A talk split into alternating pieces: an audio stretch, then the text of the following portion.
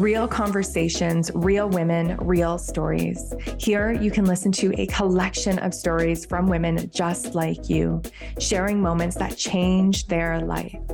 We believe that all stories should be celebrated, whether they are the happiest moments of your life, moments that left you feeling lost, or moments where you healed yourself again and again. We are here for all of it. Heal, grow, and connect with us. Welcome to the This Is We podcast. This guest is passionate as heck about everything she does. She often finds herself tackling way too many things at once and lives 99% of her life in organized chaos. She chooses to invest her whole heart in just about everything that brings her joy and lives by the simple philosophy, follow the butterflies. Whatever makes you excited or nervous or feel alive, go there. Caitlin Ward is the owner of S&K Salon and Experience, located in Keswick, Ontario. Caitlin has enjoyed an exciting career in hair for over 10 years and is now learning to balance business, life, and family. Caitlin, I am so excited you are here. Yes, me too. Thank you so much for having me. It's all the emotions, right? All the emotions right now. This is our first in-person recording session for the podcast. So it's even more exciting. Mm-hmm. There's no screen blocking us. So let's go back in time a little bit and tell us a little bit of your story. Yeah. I mean, I never knew that I was going to get into hair from the start. I was like a total brainer in school, never took a spare, overworked, like normal, all the maths, all the sciences. And then I was just super lost after high school. And I knew I actually for most of my life was saying I was going to be a cardiothoracic surgeon. That was really? I was so shocked to hear that. That was my go-to. My mom was actually reading my old yearbook and that's what I was going to be in grade 11 or 12. That was my plan. And then I just couldn't commit and I took 3 years off. And I think that is what really sort of set the tone because when I came back, I traveled. And then when I came back, I went to university and I decided to take wildlife biology, which I was also extremely passionate about. I had just come back from Australia and I could not get back into the courses that I needed. I got a tutor and I wasn't used to this because I was so smart and so smart, but it came easy to me. Yeah. And it was no longer coming easy to me. Yeah. And I was going to University of Guelph as I should have been, or not should have, but a lot of my friends that were there were in their third year, which is our first year. And it was just a shit show. I didn't live on campus. I struggled the entire time I was there. I was miserable. It just wasn't for me. And the jobs that I was interested in weren't really even available in Canada. Mm-hmm. I come from Australia and I was like, what am I doing? And I dropped out, which was huge for me because I don't want to say give up or fail because clearly that's not what happened. Yeah. But at the time it did feel like that, right? And I don't do that often where I will throw in the towel or accept defeat. Mm-hmm. And so, it was scary. And I was just I love doing hair. Maybe I should just go for it. And I think it's nothing against my parents. They were both supportive, but I think their generation was brought up where it's go to school, do this. So my dad especially was like, okay, what? My mom was like, whatever you want, but you can tell they were both a bit nervous. And so then I embarked on an apprenticeship and fast forward, I loved it. I ended up at a salon in Keswick where I met Sarah. Yeah. And worked together for about 10 years. And then about a year and a half ago now, we opened up our own spot in Keswick. We now have a North American tour that we are on, teaching in one of our color techniques. And life is crazy. And that's the juxtaposition of where we are now.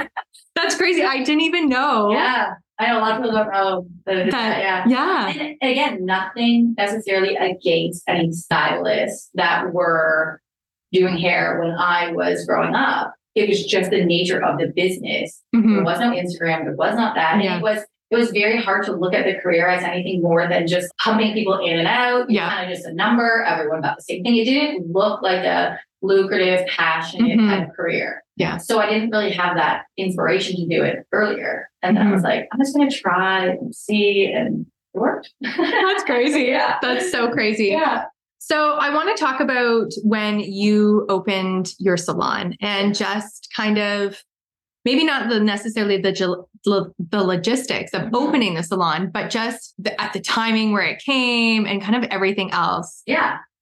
I mean, yeah, there's a lot that goes into that one. So we'll see what we disclose in the interview. But no, Sarah and I worked together for a long time. Mm-hmm. And contrary to, again, what a lot of people know, Sarah and I hadn't even hung out outside of work once until we opened our own salon. And people look at us now and they're like, best friend. But I always say, she's like the best friend I never knew I needed. Mm-hmm. And I'm so grateful for our relationship. But we did not have this relationship in our old space. We were great. We didn't know animosity or anything, but we were not these people that we are today at our old space. So it's been such an incredible journey, like growing with her and watching her grow, and same with me. So yeah, COVID happened and I think it changed a lot of people. Yeah. I think it was obviously really hard for a lot of people.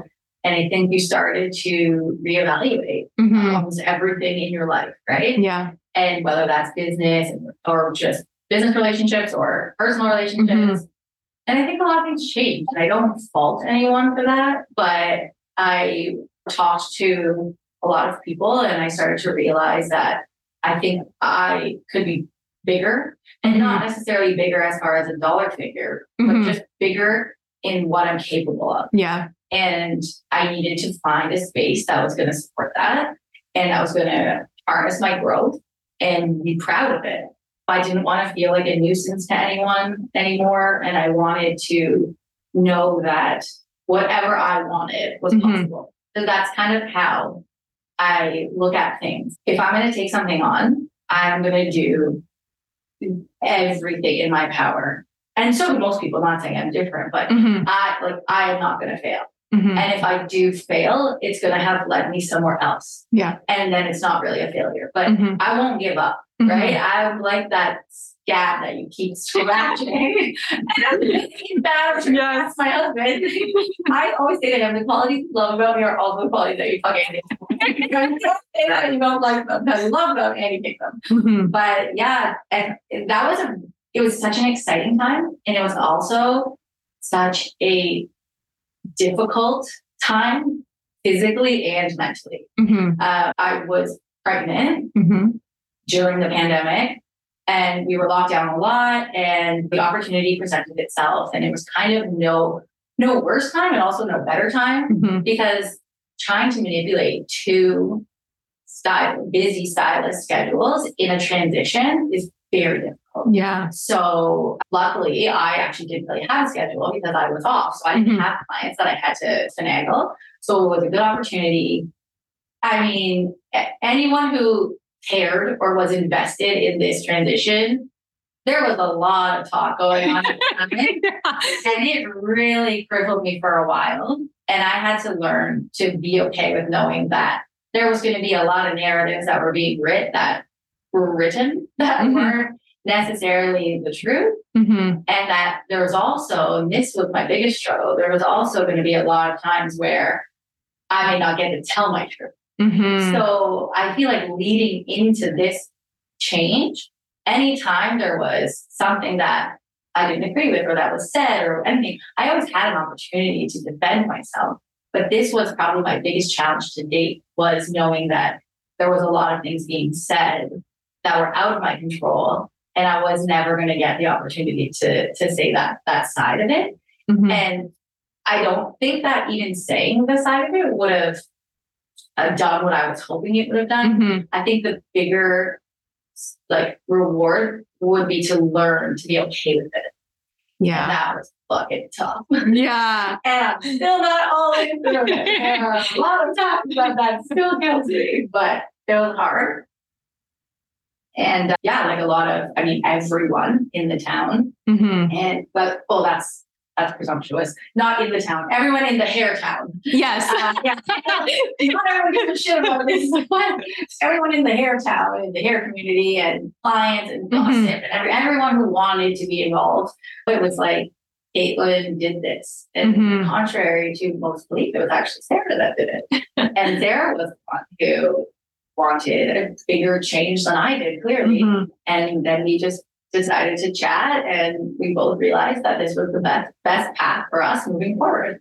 So yeah, there was a lot of things, a lot of hurtful things said, even about Sarah, to be honest.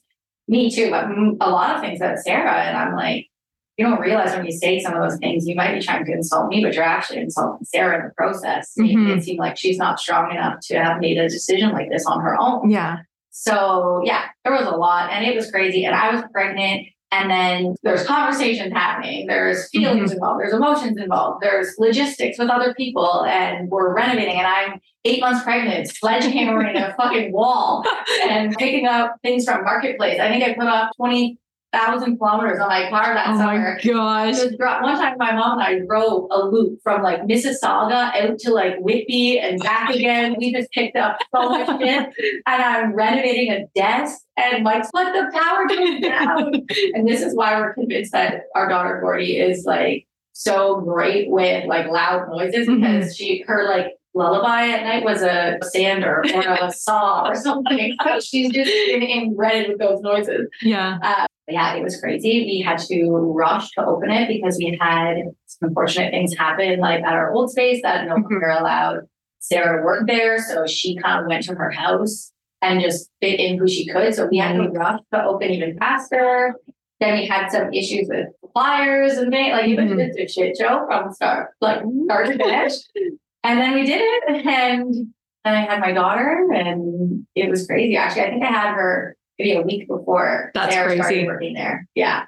So I was in there a lot and juggling emotions of wanting to be with her, but not wanting to miss out on the newness of the people that were so happy for us coming in and having so many emotions and feelings and congratulations and just kind of balancing. Should I be at home? Should I be here? I'm going to bring her with me. Yeah. I learned very quickly that letting her have a 6-hour nap in the morning is not a good thing. I thought she was doing me the best favor ever. That didn't pay off at that time. So I learned a lot. And yeah, it was still crazy, but we did it. So I have a few questions. Yeah. Okay.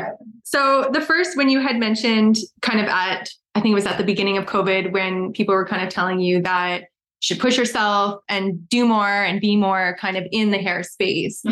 Did you ever feel like you were meant to do more? What do you mean? Sorry. Like when COVID happened and that I should be doing like work more? Not work more, but putting yourself out there in the hair more, like putting yourself out there, showing your skills, showing up on Instagram, like kind of creating that name, that brand for yourself. No, I don't think I started putting myself out there more because of other people wanting it. I think I started putting myself out there more because I felt alone in a lot of my struggles. And I didn't even know that like pregnancy depression was a thing. That took me by surprise. I only knew there was postpartum. Yeah. Because everybody talks about that. But I didn't know. And that was probably the lowest I've ever been in my life. And that was huge. So like talking about that, I have some friends that are like, don't scare women who haven't had babies. And I'm like, you're not, in my opinion, you're not scaring them. No. And every woman has a choice to listen or not listen. Like if you hear someone starting to talk about something online, like that's the beauty of it. It's not face to face. Yeah. Don't listen. Right? But I wish I had known that that existed, because I was like so alone and sad, and not alone for lack of having people with me, because I had my family there and my kids there, right? But just mentally. And so same thing with the industry. I feel like we're in this new wave now of like people sharing more real things and in every industry really. Yeah. But the response has been really great for the most part. Yeah. It's always something. But it's been really nice to know like that sharing a lot that happens with myself has really encouraged other people to make changes or get help or not feel so bad about something that's happened. Yeah. They're not alone. So I don't think I started sharing more because I felt obligated or people wanted it. I think I started sharing more because I needed it. Yeah. It kind of makes you have that connection to other people that are going through something. So that's probably like why it started and how it kind of grew, I think. Mm-hmm. And I want to talk about the, not the gossip itself, because I could care less about that, but just how, because I know I'm such a person that I always like to think that other people's opinions don't matter. And for the most part, 90% of them don't matter. Yeah. But sometimes there are ones that friggin' sting. Yeah. And so I want to know, what did you do in those moments when those comments were, or those people are really ugly redneck? That's what usually happens to me. Walking in the public, turtlenecks all winter long. That is a constant struggle for me. Mm-hmm. I thought about this aspect for a while. Somebody else asked me that like a couple months ago. They were kind of struggling with it. And I don't think by any means I am an expert at not caring about what other people think. I think if I could choose something to work on, that would definitely be it. I've had to grow a lot because I've learned with growing and creating a brand and putting yourself out there, there will be a lot of stuff. I have to say, I am fortunate that there's not a lot that is said to me. Mm-hmm. It's often heard from other people, which could be better or worse, actually. Yeah. But I don't know. But yeah, I've had people stop being friends with me because of my views on things, just fair. But I don't think for myself, I didn't necessarily want to not be friends. Yeah. I've had people use their platforms to express their desires and thoughts and loves of things. And in doing the same on my platform was like cut off friendships. Yeah. I've had people not want to follow along because I share too much with my daughter. They don't agree with that because I have a public platform. Yeah. I've had it all. And it's by even whether you agree or disagree. Like I even had one of my girlfriends who was just letting me know in a positive way to say, I know some people that go to your salon and they saw you at the trucker rally and they like no longer want to go there. And I was like, okay, fair. Mm-hmm. They don't have to. Yeah. And she was like trying to help me. And she was like, just want to let you know if it starts to affect your business. I'm like, but isn't that the point? Having a platform and standing up for what you believe in, even if it's not for what someone else believes in. Yeah. That's fine. You know, I don't think anyone should have to have my views, but I might want to talk about my views. Right? Yeah. And so just learning to navigate that, it's been difficult. Mm-hmm. I once had someone say to me, like, you have so many friends. And I was like, no, I don't. I have a lot of clients. And I realized very quickly that there are a lot of people that I considered friends that only considered me a friend while I was doing their hair. And then when they no longer do their hair, it was like, we no longer coexist. And so I had learning to let go of relationships that no longer serve me is very hard thing for me to do. I want to keep every single one of them. I'm the one who wants a million pennies, so not 4 quarters. And that has actually started to change in having my daughter. My time is very valuable. And I stopped trying to stop doing things that doesn't bring me joy and hanging around people that same thing. So to go circle back and answer the question, I mean, I don't do it well. Sarah has been really good at trying to ground me and to remind me of the greater picture. And I don't think I handle it the best. That's brutally honest. I don't think I can sit here and say, this is what I've done and fix it. I look at my daughter. I look at my life. I look at the people that constantly bring me joy and that are my biggest cheerleaders. And I think I have you and this doesn't matter. And I say that to myself. It doesn't always work. There's a lot of nights where I could feel sick to my stomach with anxiety, especially the shit that's not true in the negative comments. That is really hard to feel. That's the kicker. But I'm not great at it. I'm getting better. I'm growing and I am definitely better than I was.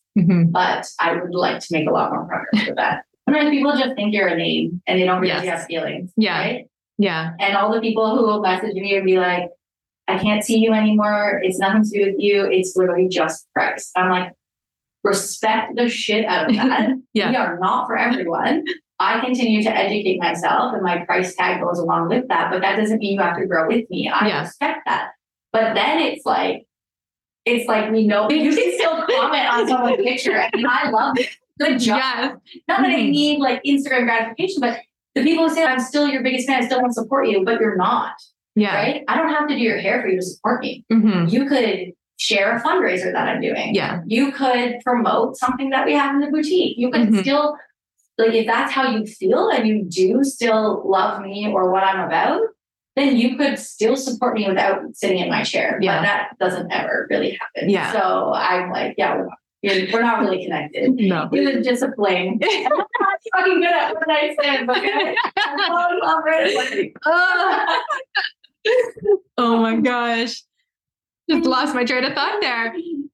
But yeah, I honestly couldn't even imagine. And I know, even saying this for myself, I think that's what has really, I wouldn't even say hindered, but even I think I've even put my own little security bubble on myself, because I'm so afraid of what people will say. And kind of like you had said, like it would haunt me a little bit. And like I always say, my husband has this beautiful gift of literally not giving a fuck about what other people think. I know. And I'm just like, oh my God, it's in my soul forever. Yeah. It will haunt me for years. Yes. And we have to be better than that. So sometimes people say super rude, like ridiculous things. Yes. And I'm not calling them out on it because I don't want to make them feel uncomfortable. I'm like, you fucking do it. I'm having triplets, but I'm like pregnant. You should be saying that. Oh, when I tell you I'm not, and then you ask me if I'm sure, go fuck yourself. Yeah. It's not okay, right? I should be saying to you, that's really uncalled for. And you should never say that to another pregnant woman. But instead, laugh it off, right? Yeah. Because I don't make them feel uncomfortable. But now that I've been like following your journey, I'm like, no, fuck this. Don't ask me a second time if I'm having triplets. Yeah. I just had a donut. That's all. Leave me alone. Yeah. People often forget. And I say this to my husband all the time. And I remind my daughter of this too, that we're all human beings at the end of the day. Mm-hmm. And so, and my daughter did something actually to my husband, not to my husband, but she wrote something down on, I'm not going to say what it was, but wrote something down and my husband had to just seen it. And she said, that hurt my feelings. And I had to remind my daughter, just because he is your dad doesn't make him invincible or make him nothing to you. Oh yeah. He is still a human being at the end of the day. And that was hurtful. That was very, very hurtful and very out of character. Yeah. And so, and she was just like, as if she wanted me to be on her side in a way. And I'm thinking, no, if anything we have taught you, like everybody is a human being and everybody has emotions. And if be kind. It's important. There's a difference between telling somebody how you feel because you need to. And I'm a big believer in that. I can't really sit with my feelings. And with the intent to hurt. Yes. There's a big difference. Yeah. And I'm okay with someone's listen, you did my hair and I'm not loving it. I want everyone to tell me if they don't love their hair. Yeah. They spend half a day and a good chunk of money. Like, I need to know and we need to talk about it. Yeah. Please do not shy away from that. But there is a difference between some of the things that people say and they're malicious. Yeah. It's like, that is not kind. You can say negative things, but you don't need to be unkind. Yeah. And so it's easier to let go of the unkind ones because I'm like, this is more your battle than mine. Mm-hmm. Still sit up at night sometimes. See those 3 a.m. posts. Like, there you go. Like spiraling out. But yeah, probably forgot to take my medication at the right time that day. But like there is a difference there. I've been told so often that I'm sensitive. Mm-hmm. And Mike and I had this conversation. And it's not his fault. We were joking. He said something. And I don't know if he said he's really sensitive today or something. And I was like, I'm tired of that word being negative.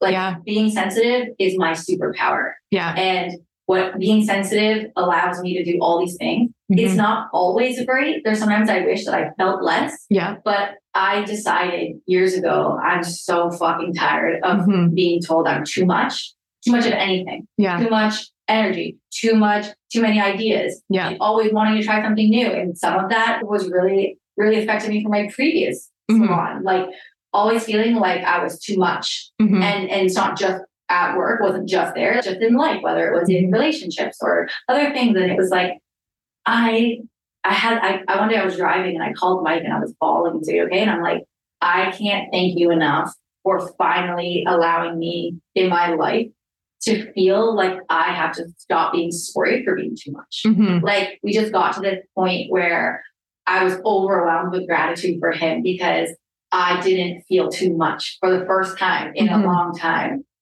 And I was like, holy shit, that was the most liberating thing. Mm-hmm. There's some moments where I'm like, guys, I know this is maybe too much, but like, it's been bugging me. So let's go with it. Yeah. And Louisa, who works with us, she helped me with that bio. And yeah. Like I said, you're like, you live in organized chaos. I'm like, that is never too much. And so I just, I'm tired of sensitive being negative. Mm-hmm. With women, sensitivity is negative. With men, we want them to be more sensitive. Yes. It doesn't need to be like that. And I'm just so fucking tired of being told I'm too much, mm-hmm. not directly like you're too much, but in the way that people act in certain ways. I'm like, fuck that. Like, I'm not apologizing for the way that I'm born. Yeah. I'll apologize to you if I've done something that I need to apologize for and if I've hurt you, but just being too much, maybe I'm not your cup of tea and that's fine. But I'm done saying sorry for being too much. Yeah. Because it is crippled me for most of my life. Mm-hmm. Yeah. I can relate to that. I feel like all through high school, you're too loud, you're too animated, you're too all of these things. And I remember just slowly like getting smaller and smaller and smaller. And then I was just like, fuck that. Like I'm tired of being small. Like, how can I live my life? Like, how can I be happy if I'm just too worried about being too big for this person or that person? So true. I saw this thing the other day and it was like a woman's post and it's the pilot went up to the little girl and said, you can be a flight attendant too one day. And she's like, I'm going to be the pilot. And I was like, fuck yeah. The president. Yeah. But I just like, eating with emotions, like just having too many emotions. Yeah. Yeah, of course. In a perfect world, I would love to not feel everything as hard as I feel it. Mm-hmm. But if I took that away, I would take away so many other qualities about myself. And I don't want her to grow up believing that if she wants to have a tantrum to herself, obviously maybe it's not great for doing that everywhere publicly, but if she wants to have those emotions, like you're not too much, like we'll learn to deal with them. Yeah. But this is how you're born. Yeah. I don't ever want someone to be sorry for that. Mm-hmm. And I've had to be for a long time. Mm-hmm. It's awful. Yeah. So that's, that's much deal on that one. We did a podcast on sensitivity being your superpower and just talking about that and just having to play small or rising for who you are and all of those things. It's not fun. Yeah.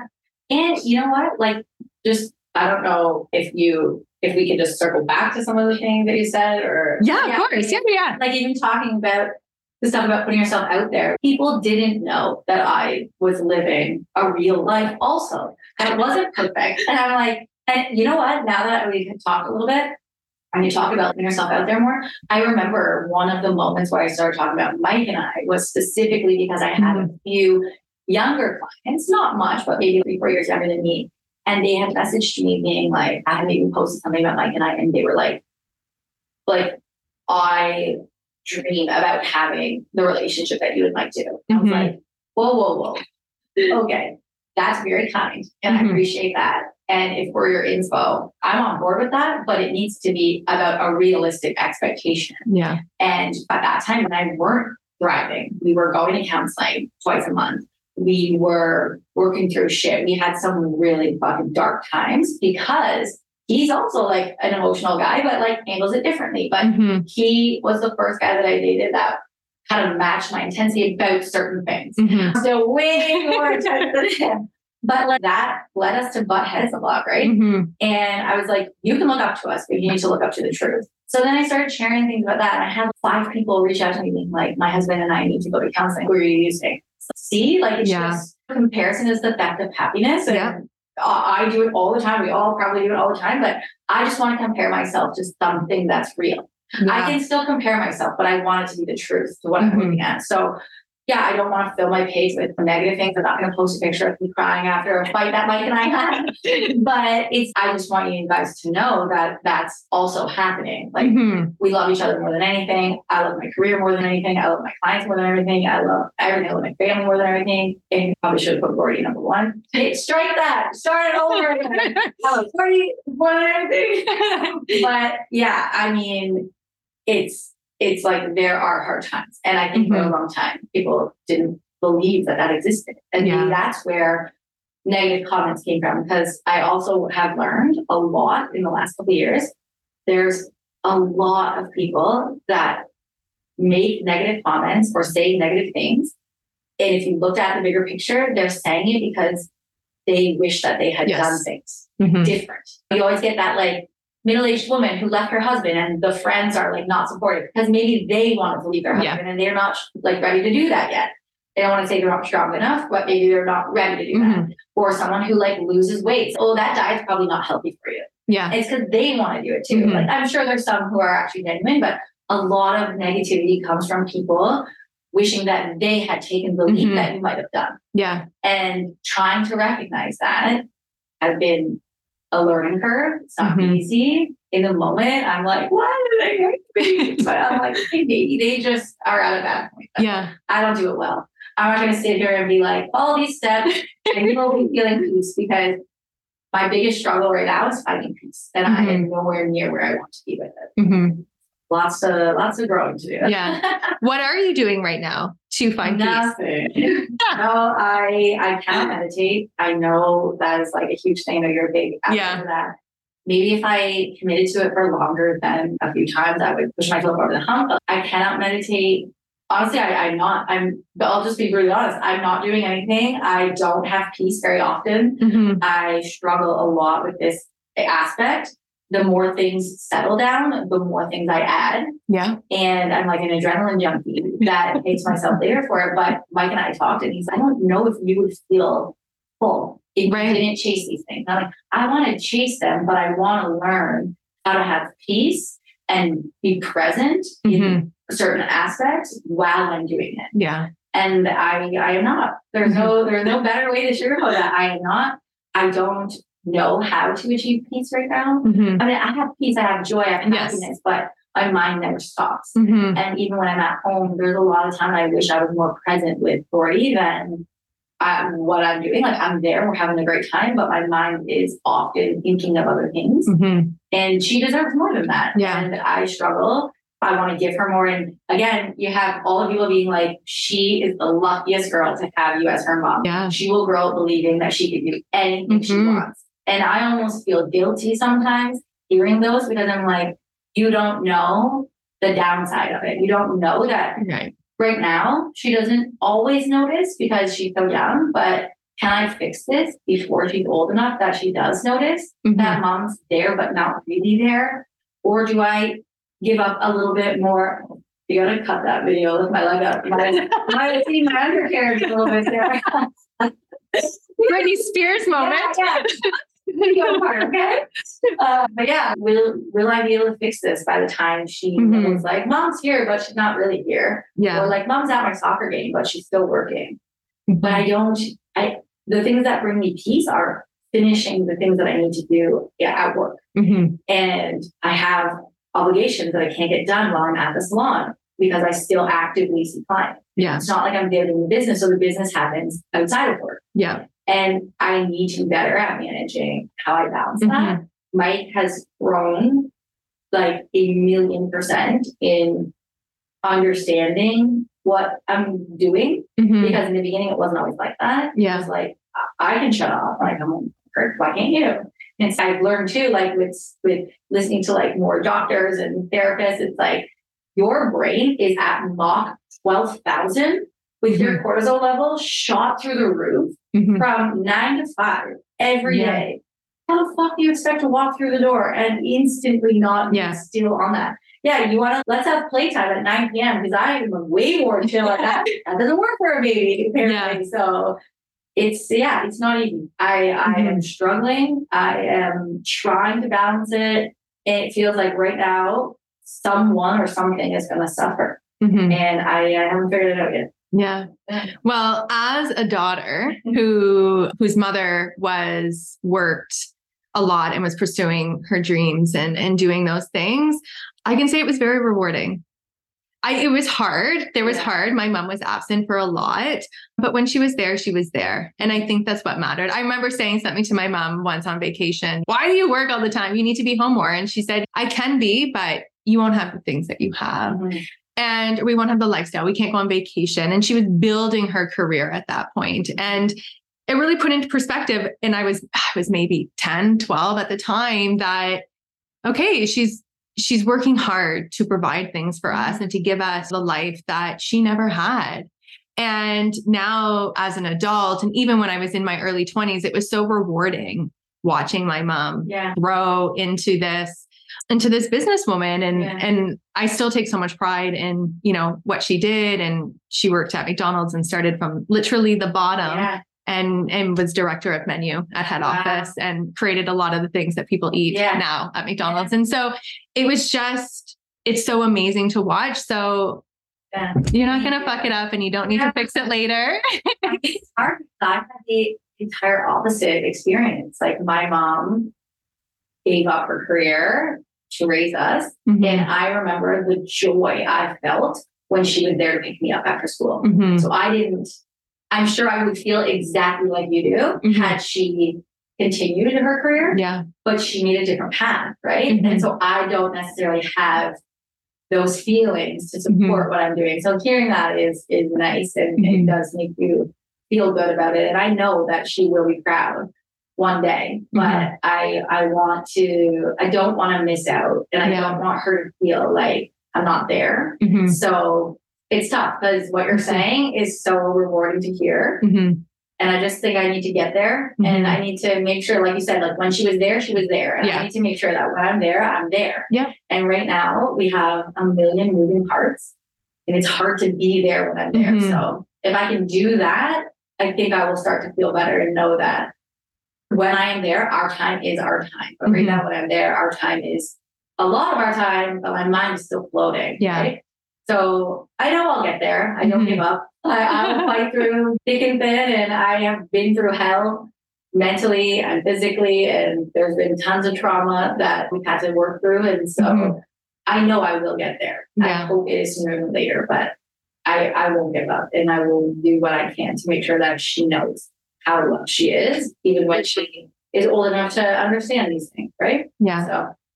And it's hard. I wanted to kind of bring back up the conversation that you had with Mike, where he was like, just shut off the moment you get in the door. And my husband's the same way. And it's a very different dynamic when you run your own business and you are self-employed, because sometimes it runs without you and sometimes it doesn't. Mm-hmm. And sometimes things slowly fall to the wayside and start to pile up and it becomes more and more and more. And then shit, I actually have to do that now. Yeah.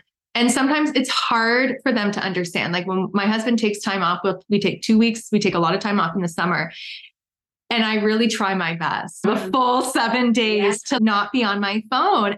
And it's hard because I don't have an assistant to answer my emails. I don't have somebody to post on my behalf. Yeah. So sometimes I'm sorry, I really want to be present 100% of the time, but I just don't have that luxury right now. And like for me, I know that if I just spend the half hour doing it, then I would feel good for the next 3 hours. But I want to get to the point where I don't need to do that, mm-hmm. where I don't need to reply to the client that wrote me in. And I'm a big fan of, I believe people should be able to email you, message you, text you whenever they want. And it's your boundary on when you reply. Yes. So I don't ever come down on my clients if they message me at 11 p.m. It's my boundary. Text and Instagram and email, that's calling and leaving a voicemail now to me. Yes. I know not everyone has that view, but that's my view. So I'm not faulting them for messaging me at 11 p.m., but I need to be strong enough to not open that email or mm-hmm. open that message. Yeah. Because if I know someone didn't really love my hair today, mm-hmm. I'm like, I can write them back in the morning. Nothing's going to change. And I'm like, I'm not fucking sleeping if I don't write them back this minute. Yes. See, they may not even get it. I'm like, doesn't matter. Yes. Like, I need to. So I want to get to a point where I don't need those things mm-hmm. to feel peace or to feel that the fight or flight is calm down a little. Yeah. And I don't know how to do it, but I'm going to keep trying to figure it out.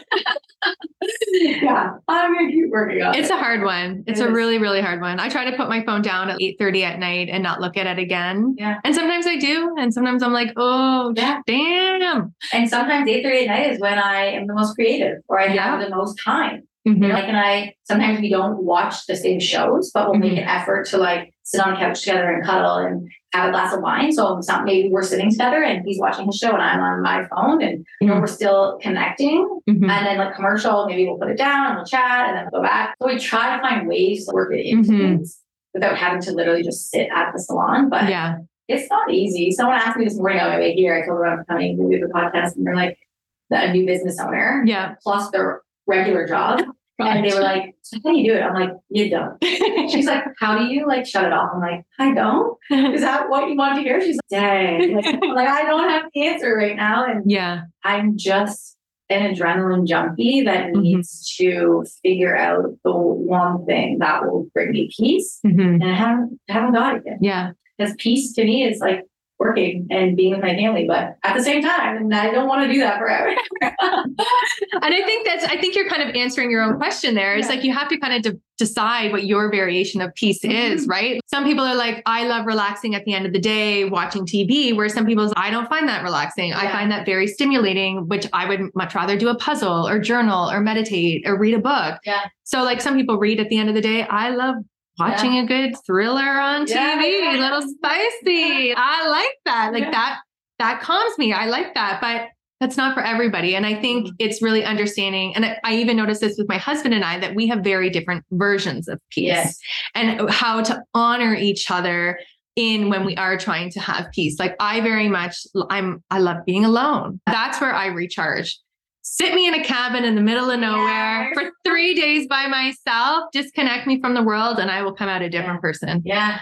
But it took a long time in our relationship and a lot of courage for me to say, I love you. I love Lily. I love our home and our life, but I need to get the fuck out of here. Yeah. And I need to do it alone. As much as I want to do it together, I need to do it alone. Yeah. And it took years. Like Bob and I have been together for 17 years, 18 years. And it took a long time to finally say, this is where my peace is. Yeah. And I'm like the exact opposite. I pretend that I like what you like, but I get 7 hours to myself. I'm like doing a project, staying the day, inviting someone over. And my last relationship ended, we were together 7 years. And that was like a big traumatic thing for me to go through. And then I bought him out and kept our house and was like, oh, I'm alone. I don't ever know what this is about. And I made a pact with myself that I would not get into a relationship until I knew that I was totally okay, no plans, and being alone. And it took almost a year. And I remember I sat on the couch. I came home from something and I sat on the couch. And that night and the whole next day, I had nothing going on, not seeing anyone. And I just sat on the couch with a glass of wine and I like looked out the window and I literally think I might have even said it out loud. And I was like, okay. And I was like, okay. And then 2 weeks later, I went Mike. So I'm like, okay, well, I hit the box. So but I did it. And I was like, it took a year of feeling uncomfortable, feeling sick, of not knowing what I would do with my time, of not finding joy unless I was around people. There was a period where like shortly after we broke up, somebody slept over every day for 6 weeks. And then I was like, this is not healthy. And because through counseling, I learned a lot about my parents' divorce and how that shapes you. And they're both struggling. And those are the people that need to teach you how to accept no or how to be okay with things. And when they're going through so much shit, like I don't fault them at all. Yeah. I'd like to think I would be able to be the strong rock for Gordie should anything happen. But that was fucking tough on both of them. And I don't fault them at all. But like they were going through shit. And so that shapes you a certain way. And I realized very, well, probably too late, but early enough to fix it for my marriage that like I needed people and I wanted to not need people to that level. And it took a year, but I got there. So yeah. Now I just need Sarah because we can't run the business forever. And I would love to just kind of talk about that relationship just a little bit, that dynamic. Because you had mentioned earlier in the conversation how when you guys had opened S&K, there was a lot of talk about how maybe, I don't really know, I'm just going off what you said. Yeah. I tried not to listen, close my ears as much as possible, that you probably pulled her along and that you took her out and you said, you're coming with me and we're doing this together. And you had mentioned that it was quite opposite. So I would love to kind of talk about that relationship and two of you together and... So she is like a fucking fierce woman, man. Yeah. And she would never describe herself like that. But I could honestly cry thinking about the journey that I have watched her come through. And we both had different experiences at our old salon leading to the same end goal. Yeah. Right. But our journeys there were very different. We were treated very different. Then we got treated opposite. which was also weird towards the end. Yeah. The way that she used to be treated was the way I was treated and vice versa. So that was also weird for us to kind of experience. We chatted about that a bit and was like, did you notice this? I'm like, yeah. She's like, me too. I'm like, fuck. So she was like, it's hard to say without, I'm not looking to throw anyone under the bus, but I mean, it's our truth and we are to share, right? So, I mean, she was like, this is exaggerating, but like a battered woman to some extent, like just limited and told that she didn't need more because her husband was achieving these things. So like, why should she need this? Wow. Just looked at in a totally different way. And I think she believed that of herself. And that's just who I thought she was. And I didn't think she wanted more. I didn't think she wanted the same things as me. I didn't think she like needed those things to thrive. And I realized after that it was the exact opposite. She like her story is similar but different than mine of like where she came through in her life and then getting to that salon. Like she was just like a rock for so many people. And even her marriage, like her and John now are like newlyweds. They're cute. Like the mom and dad of the salon. And I'm like, and yeah, we just had she's just the best. And even her husband and her kids, like to make a big enough change that your kids notice, and they're young enough. They're like, now they're 10, like 11 and 14, but they were like, this was like 2 years ago. They were doing things when we first started. And one of her kids even cried telling her like, I'm so proud of you, mom. And I was like, oh my God, maybe that's like what I'm waiting for with Gordie, and I'll feel like less sad about what I'm doing, right?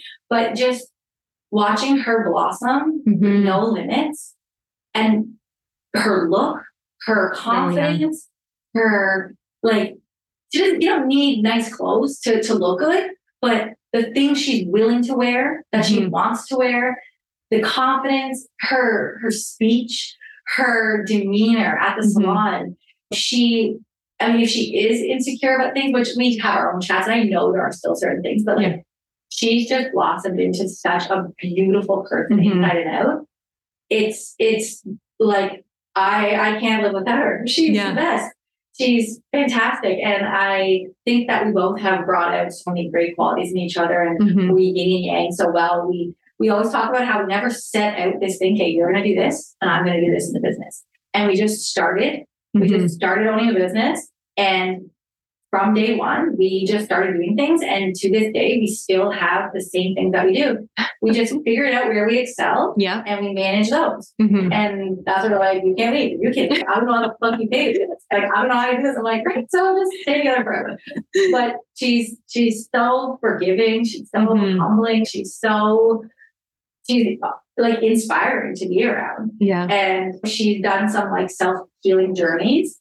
And I should probably kill me for saying this, but like one of them was drug related. And she like went on a really big excursion by herself. And she was looking in I'm going to get it wrong, but she was looking in a mirror and she was like a totally different person, like physically. And she was like, hey, I'm not this beautiful. Like, who am I looking at? And somehow along this journey, she realized that what she was looking at was how everyone else sees her. Oh my God. And she just was like, not like a newborn baby. And she told me, and then I fucking cried. So I'm tearing up too. Oh.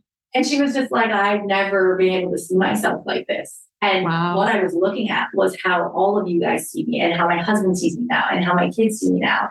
And she was forever changed after that journey. I don't want to do well undressed, but I want that shit. Give me that shit, because I would also like to go through that. Yeah. So I haven't, but maybe one day. That would be a whole other journey.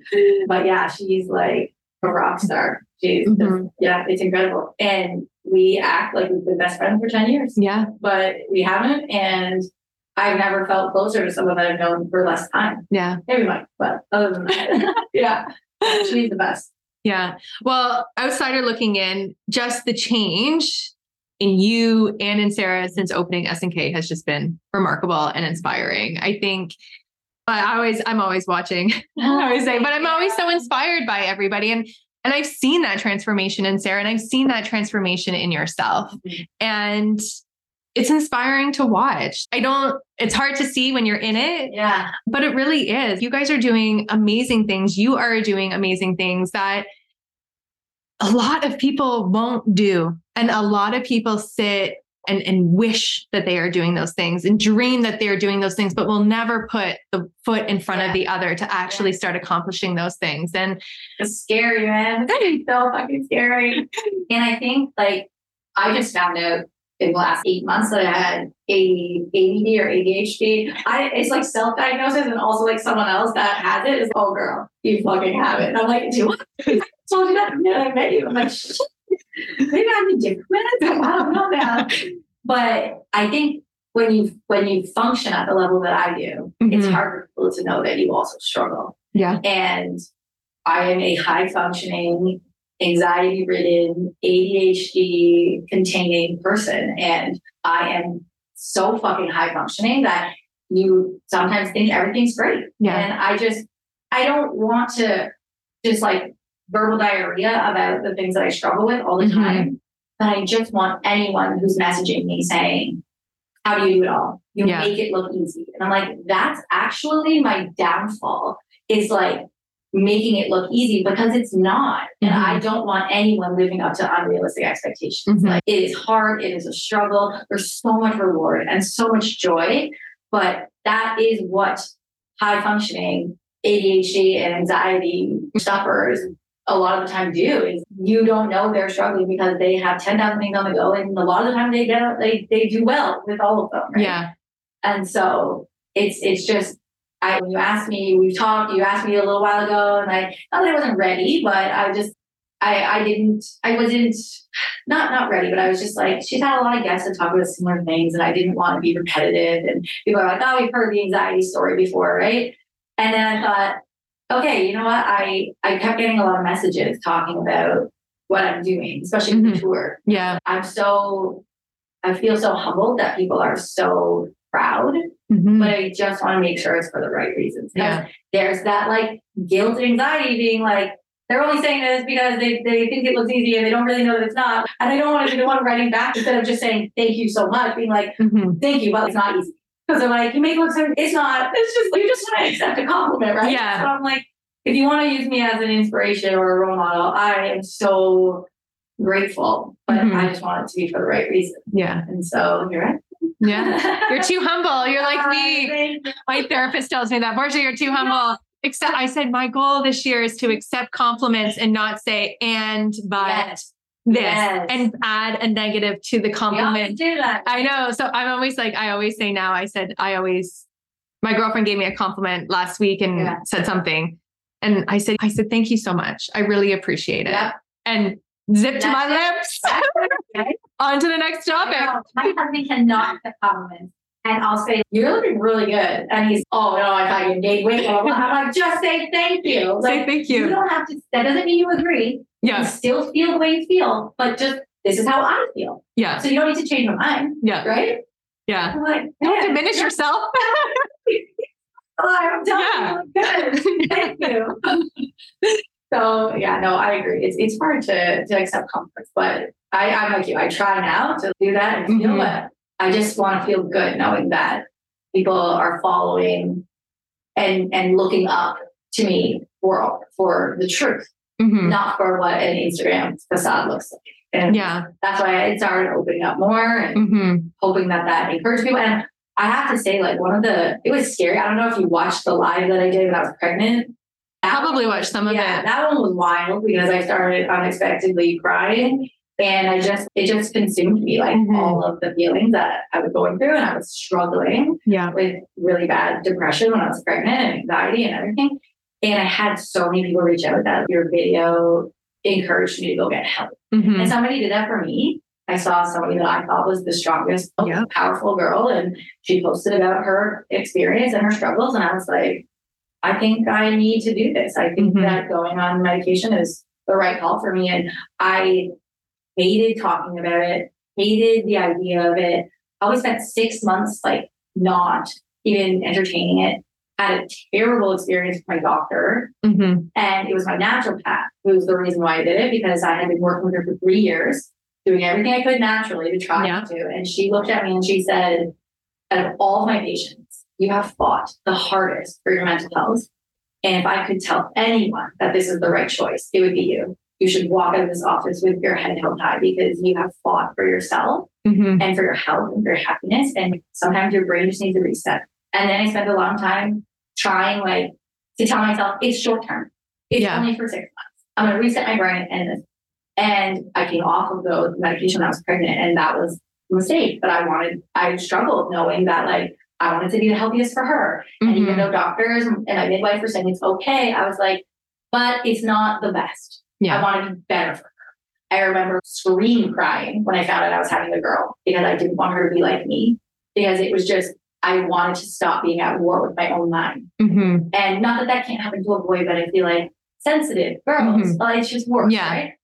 And I just eventually, at 7 months, I went back on it and realized that I may be on it forever and I'm okay with it because it makes me again. Yeah. And it's hard. I have friends who had to go on medication after their babies, postpartum, which wasn't what I had.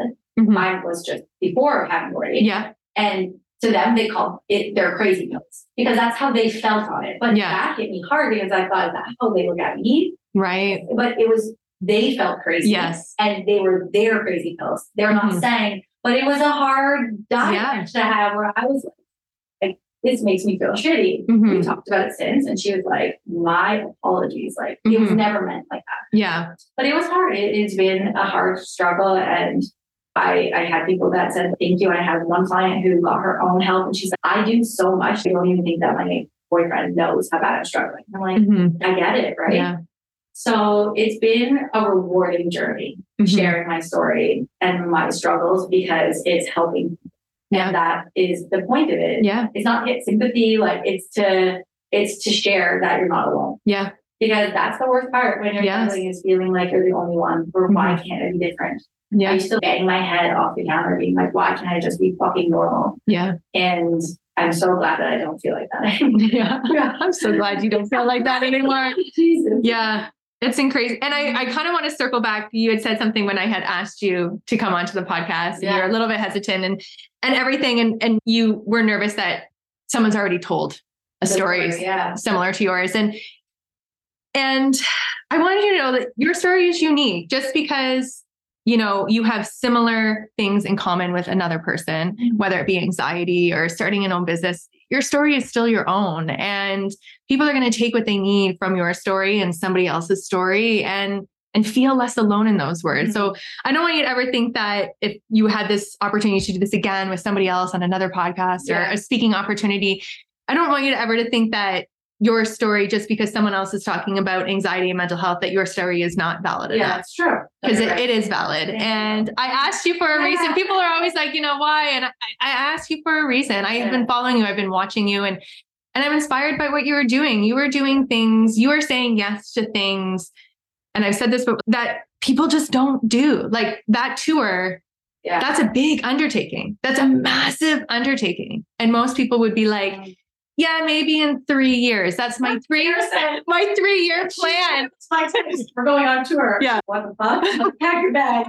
Overnight that happened. Yeah. That was a night anxiety took over. I didn't sleep. Yeah. And it was planned and we were going. And you're going. And it's right. And it's And some people would sit and stew and be like, how can I make this perfect? How can I get into all of these places or whatever? Who am I going to collaborate with? Were you guys just went and did it and ran with it and used the fire just to pursue it. And there's so many people that are trying to use a small flame.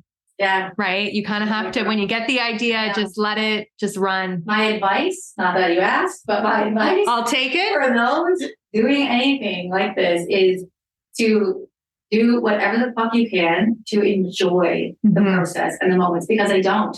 And I taught at a salon that is someone that I have looked up to for most of my career, who travels all over, who has, not that followers matter, but has hundreds of thousands of followers, who is just a celebrity in our field. And she asked me to teach at her place. And I stood beside her while she watched me educate on her stage. And granted, I was very sick that time.